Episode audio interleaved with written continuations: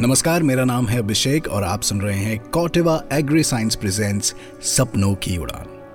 दोस्तों, Corteva agri science एक वैश्विक आधुनिक कृषि पद्धति आधारित कंपनी है, जो दुनिया भर के किसानों को कृषि के लिए सबसे पूर्ण और समावेशी समाधान देती है। इसमें उपज और लाभप्रदता में वृद्धि, उत्पादकता को अधिकतम करने के लिए उन्नत बीजों का इस्तेमाल, फ़सल सुरक्षा और डिजिटली समस्याओं का संतुलित और पूर्ण समाधान शामिल है।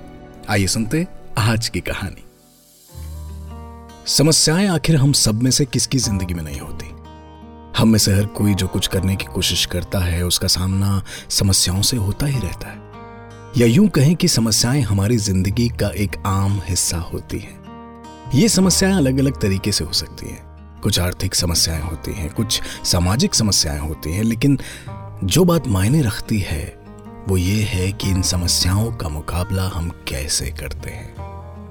हम कैसे इन समस्याओं से घबराने की बजाय, उनके आगे हार मान लेने की बजाय, अपने लक्ष्य को हासिल करने का जज्बा रखते हैं? और कैसे इस दौरान हम धीरज नहीं खोते? और हाँ बात लक्ष्य की हो रही है तो उससे जुड़ी एक कहानी मुझे याद आ रही है। ये कहानी है झारखंड की एक आदिवासी महिला किसान की। वो आदिवासी महिला किसान जिसने विषम परिस्थिति में भी अपना धीरज नहीं खोया। अपनी समस्या का सामना करने के लिए अलग अलग तरीके के प्रयास करती रही, अपनी मेहनत के दम पर अपने लक्ष्य की प्राप्ति की और एक तरह से दी अपने सपनों को उड़ान आइए आज आपको सुनाता हूँ झारखंड राज्य के खूंटी ज़िले से संडी गाँव की निवासी पौलीना पूर्ति की कहानी। सबको जोहार। मेरा नाम पौलिना पूर्ति, मेरा गाँव सणी गाँव। प्रखंड मुरु, जिला खूंटी, झारखंड की रहने वाली हूँ। मेरा परिवार में मैं और मेरे हस्बैंड और मेरी बेटी रहते हैं और मैं एक किसान हूँ। झारखंड के ज़्यादातर किसान धान की खेती करते हैं क्योंकि उनके पास कोई दूसरा विकल्प नहीं है। धान की खेती करने के बाद फ़सल के तौर पर जब वो चावल उगाते हैं तो उसी चावल से वो निर्वाह करते हैं।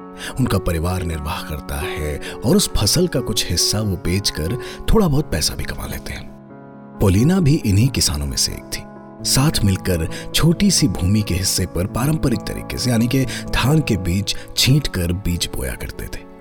और उसकी फ़सल से जितनी आमदनी हो जाती थी, वो उसमें गुजर बसर कर लेते थे। और हम पारंपरिक का तरीका से ही खेती करते हुए आ रहे हैं, जिसमें हम लोग को ज़्यादा लागत और उपज भी कम होती है। और हम लोग पहले से ही ऐसा खेती करते हुए आ रहे हैं। साल में मैं दो बार खेती करते हैं, जिसमें धान और सब्ज़ी लगाते हैं और धान को हम लोग छीट के लगाते हैं, जिसमें खरपतवार भी ज़्यादा निकलता है और उसमें निकाई करने में समय दो से एक से दो महीना लग जाता है और और मेहनत भी ज़्यादा लगती है। झारखंड की अधिकतर जगहों में लाल मिट्टी पाई जाती है, जिसमें जल धारण करने की क्षमता ज़्यादा होती है। जो धान की खेती के लिए तो काफ़ी आदर्श होती है, लेकिन अन्य फ़सलों के लिए नहीं। इसी वजह से पोलिना भी यहाँ धान की फ़सल ही उगाती थी। लेकिन उसकी मुख्य समस्या ये थी कि वो जिस तरीके से खेती करती थी, उसमें फ़सल की उपज बहुत कम होती थी, यानी कि उपज होने वाली आमदनी भी बहुत कम रहती थी। साथ ही साथ, उसकी खेती में फ़सल के साथ साथ खरपतवार बहुत ज़्यादा मात्रा में हो जाया करता था। इस समस्या का सामना करना उसकी और उसके गाँव के अन्य किसानों के लिए आम बात थी। लेकिन फिर भी विकल्प के अभाव में गाँव में कई और किसान भी उसी लाल मिट्टी में धान की उसी पारंपरिक तरीके से, यानी छींट करके बीज बोने की खेती करने को मजबूर थे। अब पोलिना गाँव की कई अन्य महिला किसानों से चर्चा भी करती थी कि कैसे इस समस्या से निजात पाई जाए, कैसे खेत में खरपतवार की समस्या से छुटकारा मिले और उत्पादन भी बेहतर हो सके, लेकिन सालों तक उनको इसका कोई विकल्प नहीं मिला और वो सभी किसान मजबूर ही रहे। और फिर आया साल 2009 ये साल बहुत खास था, क्योंकि इस साल पौलीना को प्रदान समूह के बारे में पता चला। उसे जानकारी मिलती है कि प्रदान समूह की मदद से गाँव में महिला किसानों का संगठन बनाया जा रहा है, उसका निर्माण किया जा रहा है, जिसमें कई महिला किसान जुड़ेंगे और उन्हें उनकी ज़मीन पर खेती व अन्य तरीके को अपनाने का मौका मिलेगा। साथ ही साथ उन्हें प्रशिक्षण मिलेगा और इन सब के अलावा उन्हें कॉटेवा एग्री साइंस की वैज्ञानिक कृषि पद्धति और बीजों का लाभ मिलेगा, जिससे किसान अच्छी फ़सल प्राप्त कर पाएँगे। पोलिना अब इस संगठन से जुड़ गई।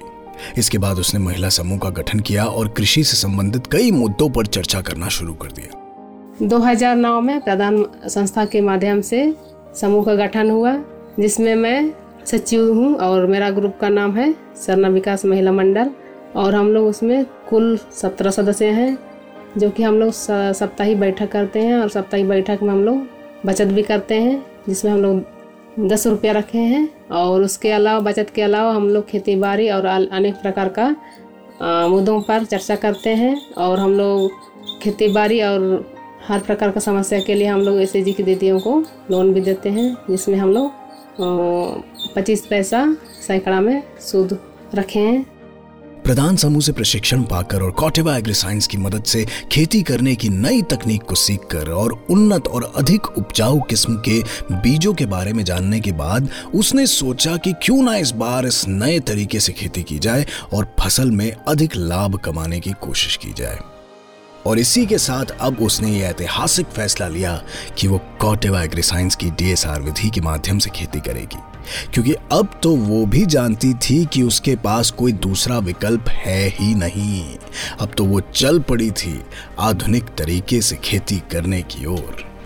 पहली बार प्रधान संस्था के माध्यम से कोटेबा प्रोजेक्ट के तहत डीएसआर खेती करने के जानकारी हम, हमको मिली, जिसमें मैं 2010 में डीएसआर खेती करना शुरू किए। दोस्तों, नए तरीके से खेती करने में उसने महसूस किया कि खेती करने में उसकी पहले के मुकाबले लागत बहुत कम आई है। टीएसआर तरीके से खेती करने में पहले की अपेक्षा में काफ़ी कम बीजों का इस्तेमाल भी करना पड़ा है। लेकिन पोलिना केवल इस बात से संतुष्ट नहीं थी। पोलिना चाहती थी कि उसकी खेती की पैदावार पहले के मुकाबले अच्छी हो, क्योंकि इस साल की खेती उसके लिए बहुत बहुत महत्वपूर्ण थी। इस साल उसके खेत में जो भी उपज होती वही इसी बात को तय करती कि पोलिना आगे भी प्रधान समूह और कॉटेवा एग्री साइंस की डीएसआर तकनीक से खेती करेगी या नहीं। पारंपरिक तरीका में एक खेत में मेरा आठ से दस बोरा निकलते थे अभी एक खेत में डीएसआर विधि से अगर कर खेती किए तो उसमें मेरा चौदह से पंद्रह बोरे निकले। तो सुना आपने पहले जहाँ पोलिना केवल आठ से दस बोरी फ़सल उगा पाती थी, वहीं अब वो चौदह से पंद्रह बोरी फ़सल उगा पाने में सक्षम हो गई थी। इस साल खेती की उपज में होने वाले लाभ के कारण पोलिना बहुत खुश थी। और अब कॉटेवा एग्री साइंस की डीएसआर तकनीक व प्रदान समूह में उसका विश्वास और भी पुख्ता हो गया था।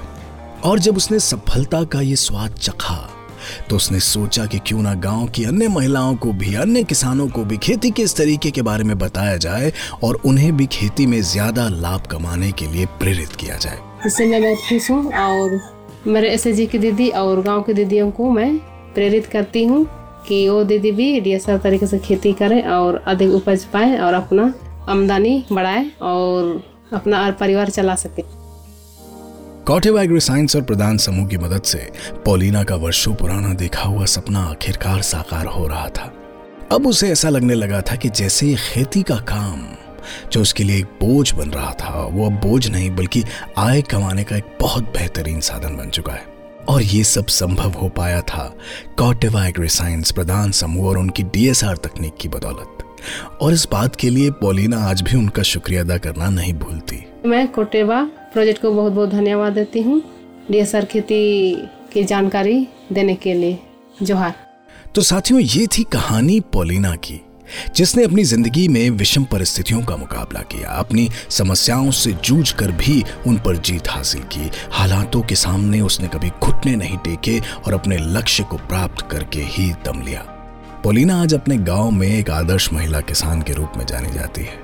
वो किसान जिसने कृषि से होने वाले लाभ को कई गुना बढ़ा दिया, अन्य लोगों को भी आधुनिक तरीके से खेती करने के लिए प्रेरित किया और साथ ही साथ दी अपने और उनके सपनों को उड़ान। तो दोस्तों, ये थी आज की कहानी, कॉटिवा एग्री साइंस प्रेजेंट्स सपनों की उड़ान में। मेरे यानी अभिषेक के साथ। जैसा कि कार्यक्रम की शुरुआत में मैंने आपको बताया कि कॉटेवा एग्री साइंस एक वैश्विक आधुनिक कृषि पद्धति आधारित कंपनी है जो दुनिया भर के किसानों को कृषि के लिए सबसे पूर्ण और समावेशी समाधान देती है। इससे उपज और लाभप्रदता में वृद्धि, उत्पादकता को अधिकतम करने के लिए उन्नत बीजों का इस्तेमाल, फ़सल सुरक्षा और डिजिटली समस्याओं का संतुलित और पूर्ण समाधान शामिल है। मैं उम्मीद करता हूँ कि आपको आज की ये कहानी पसंद आई होगी। और इसने आपको एक सकारात्मक ऊर्जा दी होगी। अगले हफ़्ते फिर लौटूँगा एक ऐसी ही कहानी के साथ। तब तक आप सुनते रहिए कॉटेवा एग्री साइंस प्रेजेंट सपनों की उड़ान मेरे यानी अभिषेक के साथ।